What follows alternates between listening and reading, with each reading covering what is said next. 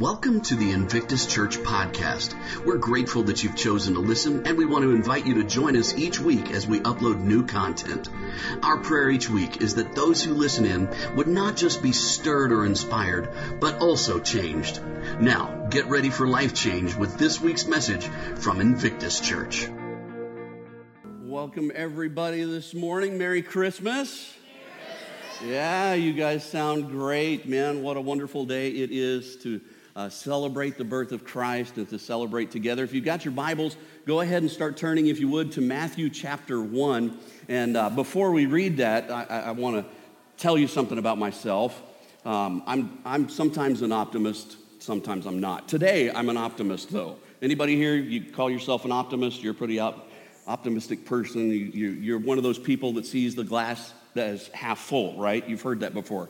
An optimist is somebody that sees the glass as half full. A pessimist sees the glass as what? Half empty. But you know what an engineer sees? A glass that's two times bigger than it needs to be.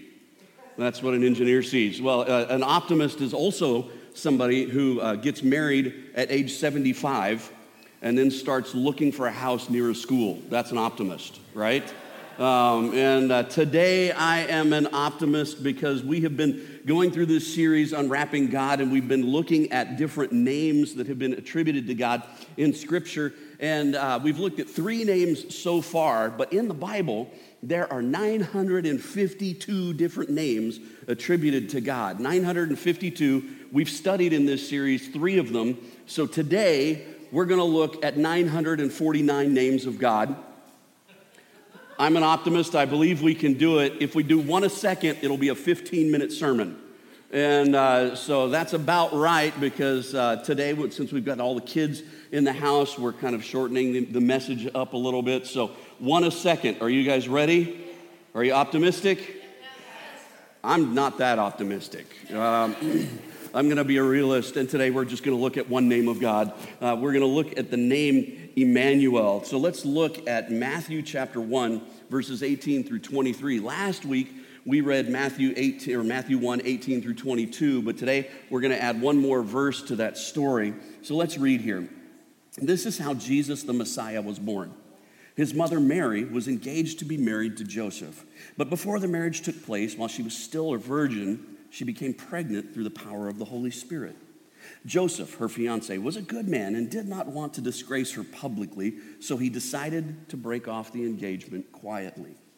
As he considered this, an angel of the Lord appeared to him in a dream. Joseph, son of David, the angel said, do not be afraid to take Mary as your wife, for the child within her was conceived by the Holy Spirit, and she will have a son, and you are to name him Jesus for he will save his people from their sins. All this occurred to fulfill the Lord's message through his prophet. Look, the virgin will conceive a child. She will give birth to a son, and they will call him Emmanuel, which means God is with us.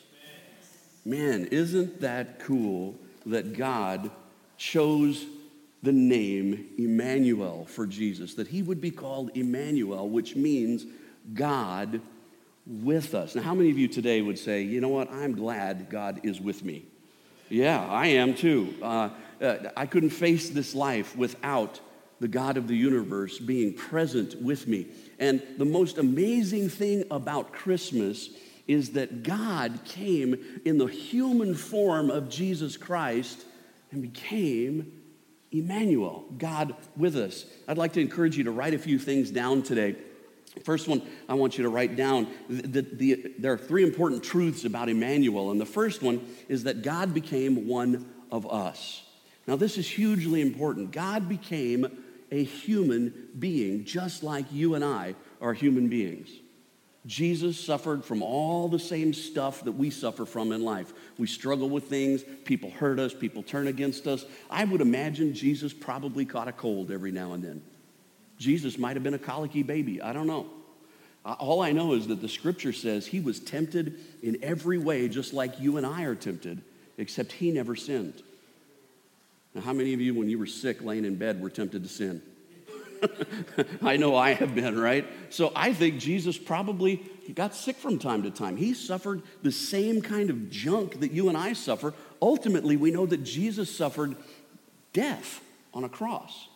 God became one of us. Think about the profoundness of that for just a second. Let's look at John chapter 1, verse 14. Jesus became flesh and made his dwelling among us.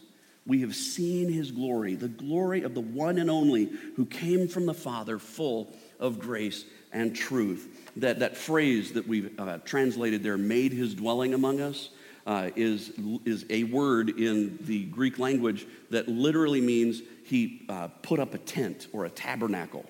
Well, think about that for just a second. Jesus knew this was not going to be his permanent home, so didn't, he didn't build himself a mansion, he pitched a tent. Jesus came to live among us not as some profound, powerful leader or king, but he humbled himself and he lived in a homeless guy's house. He pitched his tent among us. Jesus became one of us, and that is profound. But the next thing that's profound about Emmanuel that I want you to write down is that he became the lowest one of us. God became not just one of us, but the lowest one of us. God could have come in the form of Jesus and been the CEO of a Fortune 500 company. He could have come and been a multi, multi billionaire that makes Donald Trump look poor. He could have come as a president or as a king, as a leader, as a powerful general. But what did he come as? A poor son of a carpenter who, when he was born, didn't even have a crib to be laid in. And so they laid him in an animal, an animal's feeding trough, a manger. How many of you would lay your baby in a dog dish? None of us, right? God was so humble in his coming to earth that he didn't just come to be one of us, he came to be the least and the lowest one of us. Philippians 2 5 and 7 says this Your attitude should be the same as that of Christ Jesus, who made himself what? Nothing, taking the very nature of a servant, being made in human likeness.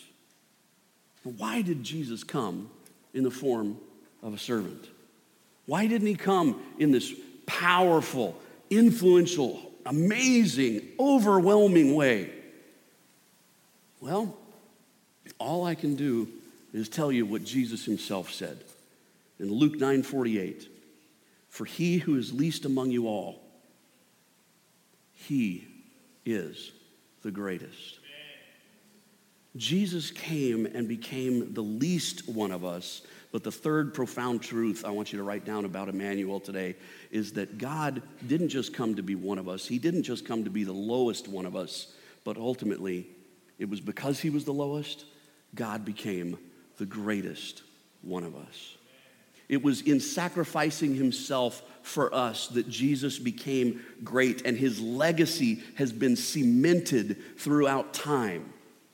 No one else in human history divided time in half AD and BC, right? Before Christ and Anno Domini, the year of our Lord. Now, in universities today and in, in, our, in our schools, even our public schools, they're teaching it's no longer called before Christ and, A, and, and BC and AD. It's now BCE, before Common Era, and CE, Common Era. Now, whatever you name it, it was still split in two by Jesus, the greatest one of us who was the least one of us, he divided time in half because of his lowliness that made him the greatest one of us. Matthew 20, 28, Jesus says, For even I, the Son of Man, came here not to be served, but to serve others and to give my life as a ransom for many. What made Jesus so great is that last part of his statement there to give my life as a ransom for many. You see, here is why Jesus came God made us so we could know him. He didn't make you just to wind you up like a toy and put you on the ground and watch you play. He made you to know you. He made each one of us to know, know him. And that's why every human culture in the history of the world has been religious. Because in the heart of every person is a desire to know God and connect with God. Scripture puts it this way God put eternity in the hearts of men. We know that we're not made for this. Have you ever wondered why we get so dissatisfied on earth? Mick Jagger nailed it when he said so perfectly, I can't get no satisfaction. And Bono and U2. I still haven't found what I'm looking for. Why are we so dissatisfied with this world? Why is this world, with all the awesome stuff in it, not enough to satisfy us? Because we weren't made for this. There is no other logical explanation except that God created us for more than this.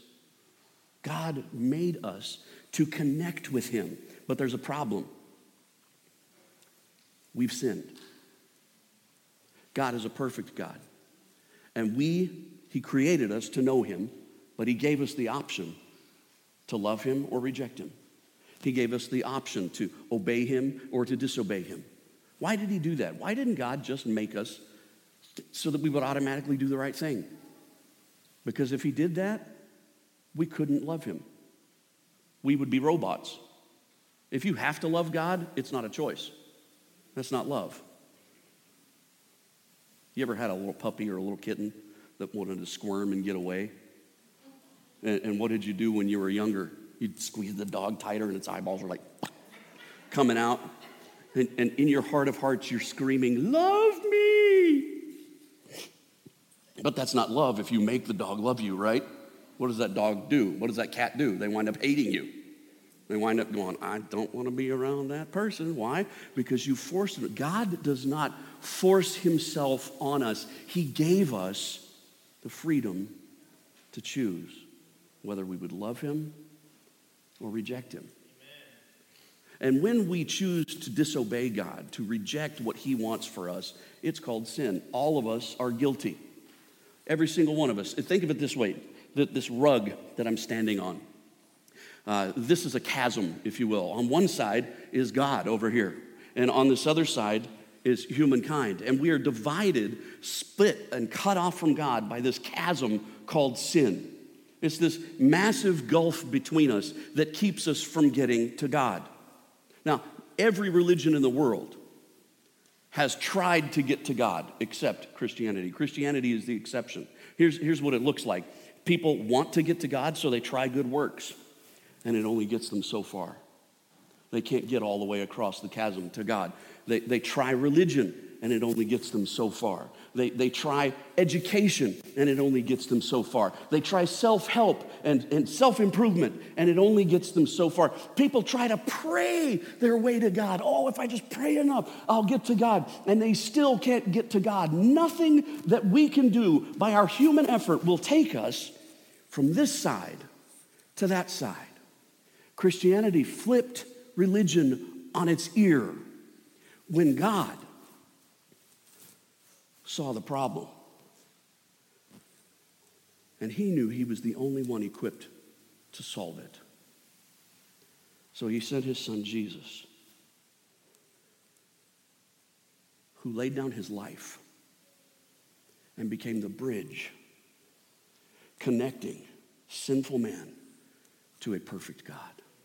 It was through the life and the death and the burial and the resurrection of Emmanuel, Jesus, that we can be forgiven and that we can get to God. Some people would say, you know, Alan and you Christians, you're horrible people because you say there's only one way to get to God. You're exclusivists, you're stuck up, you're snooty, you think everybody else is wrong, and you're bad for that. Why, if God loved us so much, would He only provide one way to Him? My answer to that is another question. Why would a perfect God who deserves nothing but respect and honor and glory and has received instead rejection and heartbreak and hurt, why would that perfect God provide anyway? The fact that he provides any way at all proves that he is the most loving creature in existence. God loved the world so much.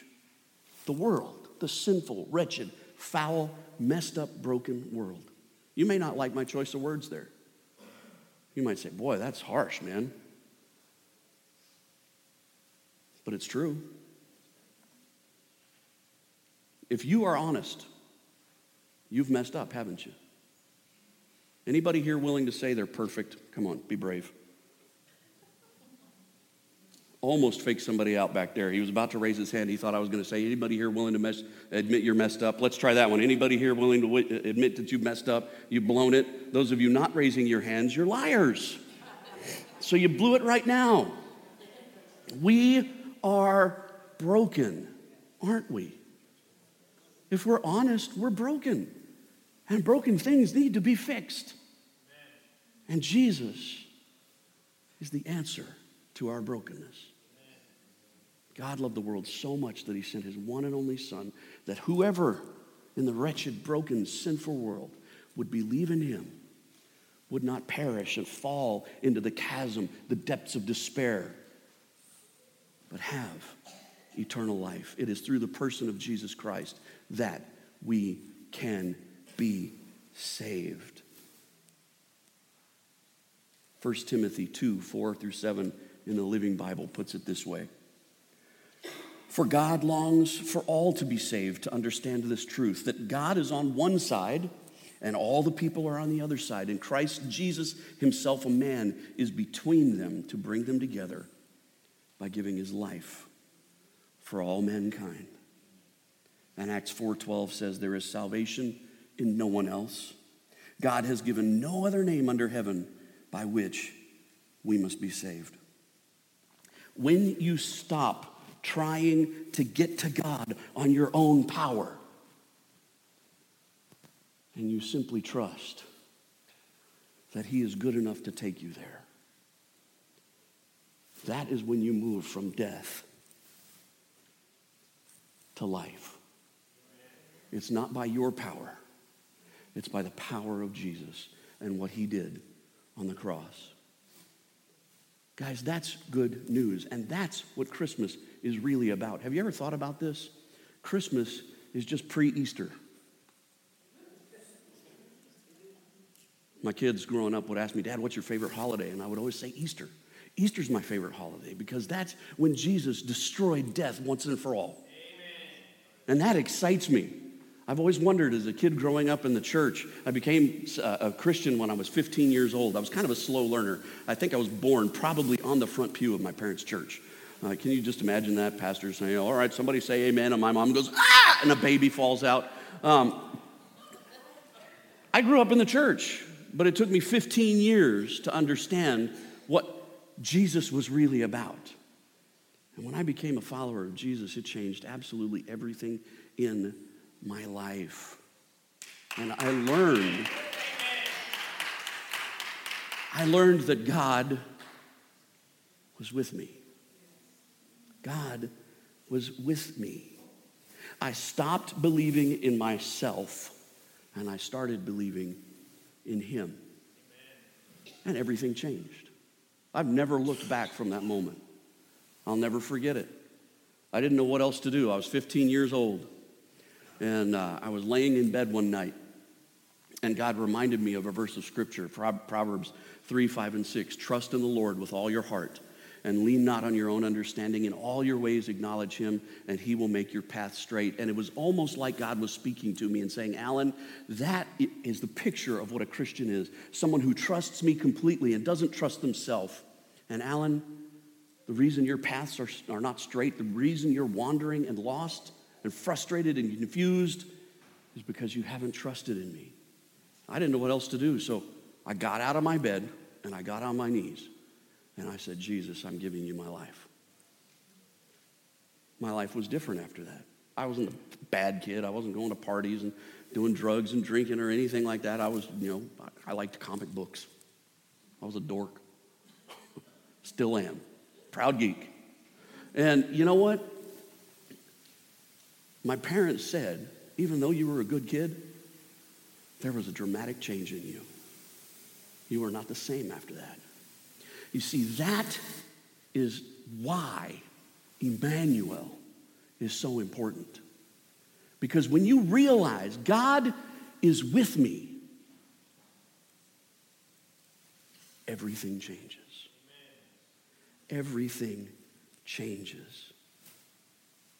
The greatest act in human history was when Jesus laid down his life for each one of us. It was that greatest act that made him the greatest one of us. And that is why one day Philippians chapter 2 verses 10 through 11 will be fulfilled. Scripture says this, at the name of every, at the name of Jesus, every knee will bow in heaven and on earth and under the earth, and every tongue will confess that Jesus is Lord to the glory of God the Father. Everyone everywhere will one day say Jesus is Lord because he is Emmanuel, God with us. Landry, go ahead and roll that video.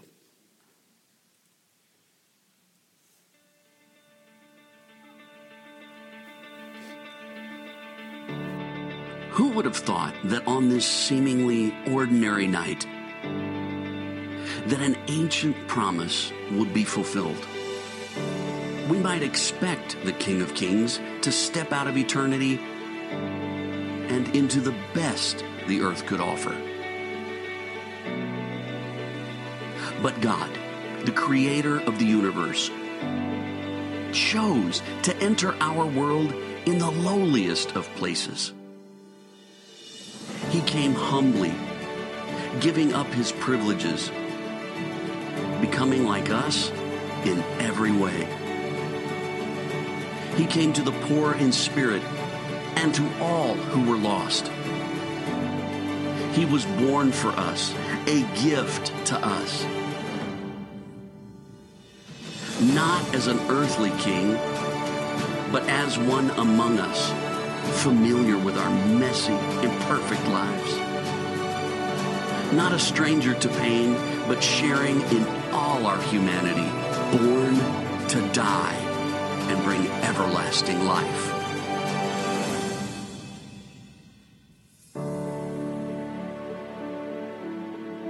Today, we celebrate Jesus. He was and is and always will be Emmanuel, God with us.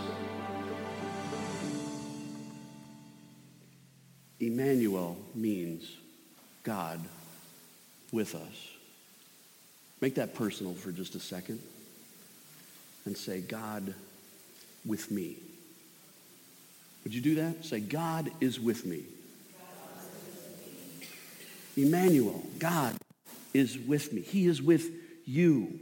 When you are hurting, Emmanuel, God is with you. When you are lonely, Emmanuel, God is with you. When you are hopeless, he is with you. When you have been abandoned by others, when you don't have enough money, when you are sick and infirm, when your relationships have been strained and have been broken, when you are worn out completely, when you are sick, when you are ill, when you are, are destitute, when you are broken, when you are a mess, when you feel hopeless, when you are anxious, when you are depressed, Emmanuel, God is with you when you feel like giving up, He is with you. And when you realize that, and you give your life to Emmanuel, everything, everything changes. Let's pray. Thanks again for listening to the Invictus Church podcast. Be sure to tune in every week for more new content. We'd like to invite you to join us in person for our weekend worship services. To get more information about our meeting times and location, please visit us online at www.invictus.church. If this or any of our episodes have inspired you to take steps in your relationship with Jesus, please let us know by sending us a note at info at invictus.church. We would love to hear how our message has helped change your life. Also, if our podcast has been meaningful for you and you'd like to give financially to our ministry, you can easily make your contribution online at www.invictus.church/give. Thanks one more time for listening. We hope you'll join us again next week.